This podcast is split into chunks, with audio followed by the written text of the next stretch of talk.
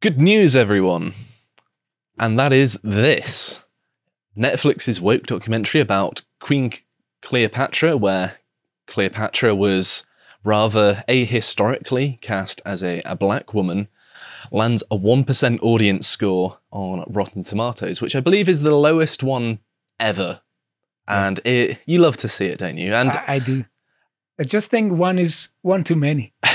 it should be 0%. Yeah. but it, it got absolutely lambasted. And I'm not going to go through all of the, the reviews of it because, of course, you, you have a few sycophantic ones that are just trying to support the politics that it, it's pushing. But most people hated it. I haven't seen it because I value my time and uh, I'm not going of to sit through nonsense. I, I'm, I'm not going to watch it. But um, Why would I? If you move on to this next one here, um, here we have uh, our very own Lotus Eaters News uh, highlighting this story. Queen Cleopatra actress Adele James says claims of blackwashing are fundamentally racist. Oh, whoops. Um, after she was cast as the Macedonian Greek ruler in the Netflix series. And um, it's worth mentioning as well that historically Macedon um, would be a part of Greece today, right, in terms of geography.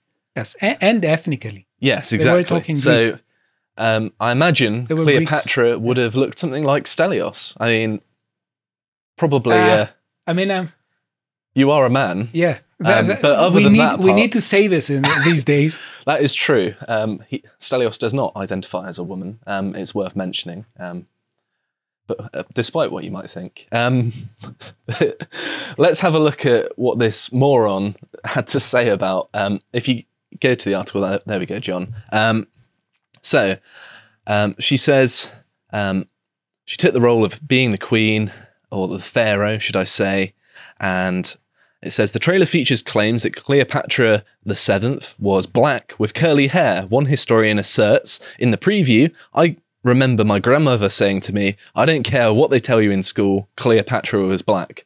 And I mean, if your grandmother says so, it must be historically accurate. There's no, I mean, Honestly, What- I'm, what I'm- kind of I'm. I'm pissed off with this, and I just want to say that uh, I, w- I got a, re- um, a reply mhm. about this by Naked and Confused. It's on a, a Twitter account who told me, as someone who is Alexandrian Greek, I find this to be such a slap in the face. It's also insulting to black people as though they don't actually have their own history. Most of most of all, as an ancient historian, I'm insulted they're trying to pass this off as a documentary. It- it's not a documentary, is it? It's um, He would be called racist, according to Adele James. Yeah. Mhm. It carries on saying, appearing yesterday, um, that's when the article was published, and this is pre recorded, so it was a little while ago. Um, on Channel 4's Steph's Packed Lunch, um, Adele addressed the high profile criticism around being a black actress playing Cleopatra, saying, It would be naive of me to say I didn't expect anything at all, but I didn't expect the scale of it. Funnily enough, um, people don't like rewriting history. People kind of know that it's a bad thing, that destroying our understanding of culture as it was in the past is not good for anyone. And they know the reason you're doing it is because you want black people to take over pretty much. You want them to, you know, occupy all the positions of power.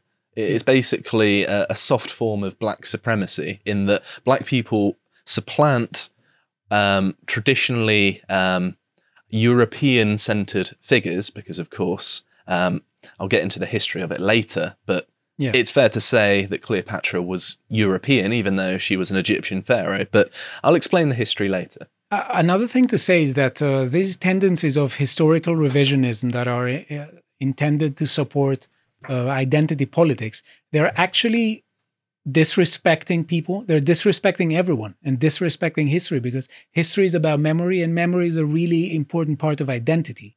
And uh, it's fun that these people are being pro identity politics, but it is their identity they care about. It. They don't care about the identity of other people. They constantly want to see uh, the whole world and the whole history through the prism of Jada Pinkett Smith's uh, experiences. I'm sorry, that's that's ridiculous.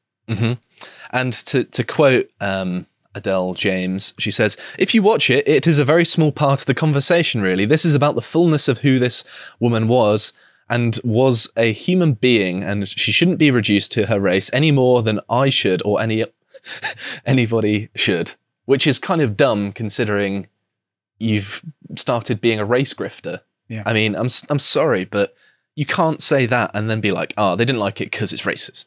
Yeah, Oh, but whe- when she does it, it's it's not no biggie. But if other people do it, if someone did, for instance, a biopic of Mm-hmm. let's say Malcolm X, and the and the the author, the the person who the actor was not was not black, it was going it would be a big issue. Mhm. And I mean, would. if if it was written by someone who didn't eat crayons for a living, then maybe it would be a bit better. But at the minute, I, I, I see no indication that these people have any respect for accuracy whatsoever. They're completely moronic. So moving on to this next one here. Um, here we have uh, Jada Pinkett Smith, who is behind this so-called documentary. Of course, known for being the uh, rather disgusting wife of Will Smith, known for having lots of affairs and then rubbing it in his face and then egging him on to slap. Um, what's his face? Oh, uh, Chris Rock, that's the one. Yeah. Oops, forgot his name. Um, I really like Chris Rock, I must say. yeah, he's good. And? I, I was appalled by Will Smith there. I thought Yeah. it was um, one of those things, you know, how they always kind of set things up beforehand. I thought it was a publicity stunt or something like that, but uh, it it doesn't seem to be. Yeah. But um, she's blaming uh, white supremacy for the flop of her new docudrama series. Um, this uh, um, article claims it's got the worst audience rating in U.S. television history. Um, I don't know how that's found out, but um, that's what they're saying anyway. When in doubt, blame white Mm-hmm. supremacy. It says, as part of Jada's woke crusade, she forced the show's producers to change the race of Cleopatra to match her own. It's worth mentioning. Cleopatra was Greek, which means she was fair skinned, not black. Former Egyptian Minister of Antiquities, Zahi Hawass, pointed out. I mean, yes. I mean, everyone with a cursory knowledge of history knows this. Apparently, black Americans just completely ignorant of the history of the world.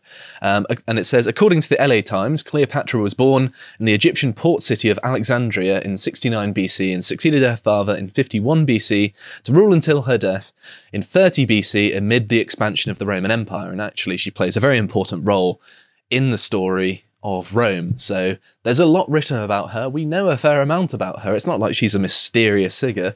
I mean, there are statues of her, one of which I'm going to show you later. Um, it says Egyptologists have confirmed she was a Macedonian Greek. I mean, of course she was.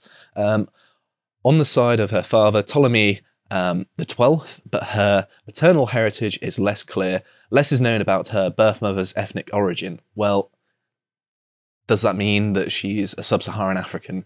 I don't really think so. I mean, I, I don't know how many there were in ancient Egypt, but um, I don't think it was that many. The the thing, the sad thing about um, many of these families were that they were so obsessed with power that they were doing some kind of inbreeding Oh yeah, they would. frequently. So They would quite often marry their brother or sister. I mean, n- not not the way to go. no, funnily enough, not. I might be from the southwest, but even I condemn that. it says historians have said it's possible that she or any other female ancestor was an indigenous Egyptian or from elsewhere in Africa. I mean, in the same way that, you know, lots of things are, are possible doesn't mean they're likely. Certainly doesn't mean you should depict them as such in a documentary that purports to be factual. And it says um, Egyptian lawyer Mahum- Mahmoud Al Simari filed a complaint with Egypt's public prosecutor to request that Netflix be blocked in the North African nation due to the promotion of Afrocentric thinking. I think we should block it for the same reason in the UK. Why not?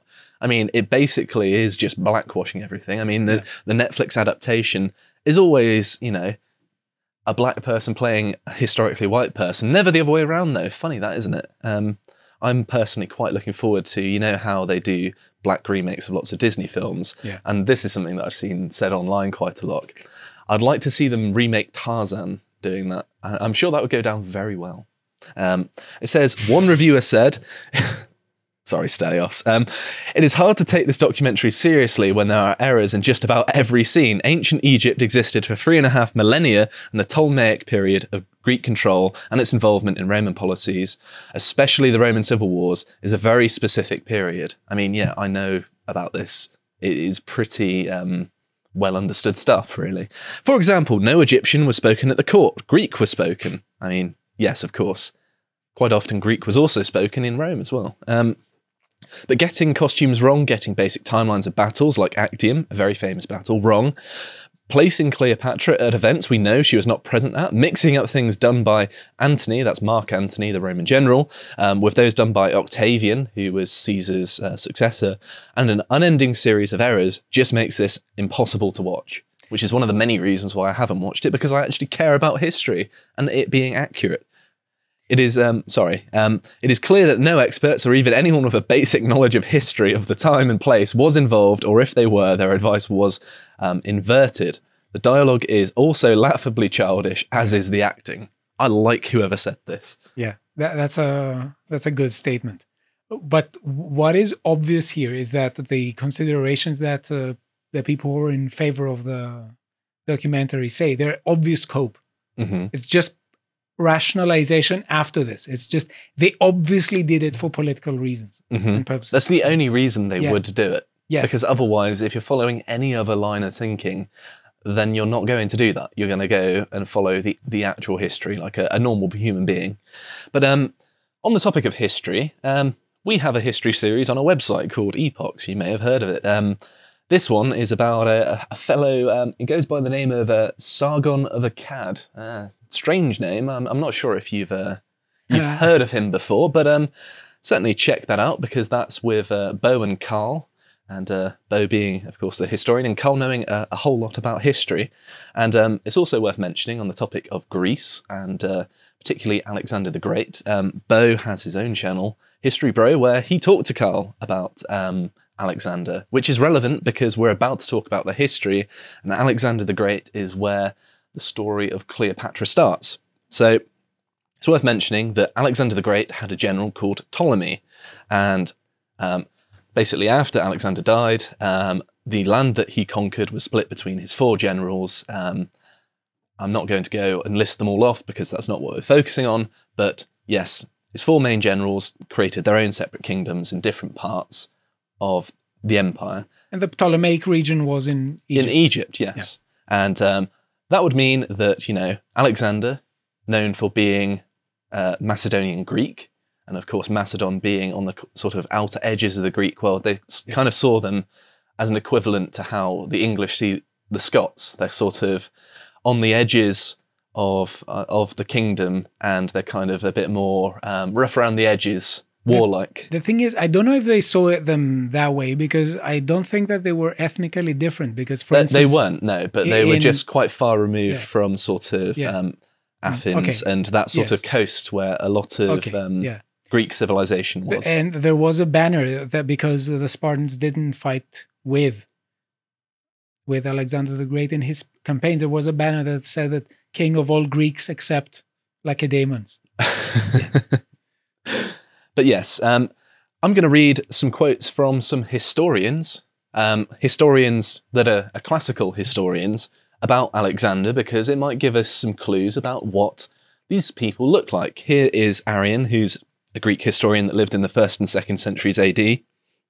So he wasn't contemporary with Alexander, but you know, he was Greek, so I think it's fair to assume that he knew what Greek people looked like. And he says, his expression revealed a man of extraordinary force of character and determination. The symmetry of his features suggested nobility and the spirit of a hero. He had a fair complexion that burnt easily in the sun, a ruddy face, and bright, intense eyes that changed with his moods.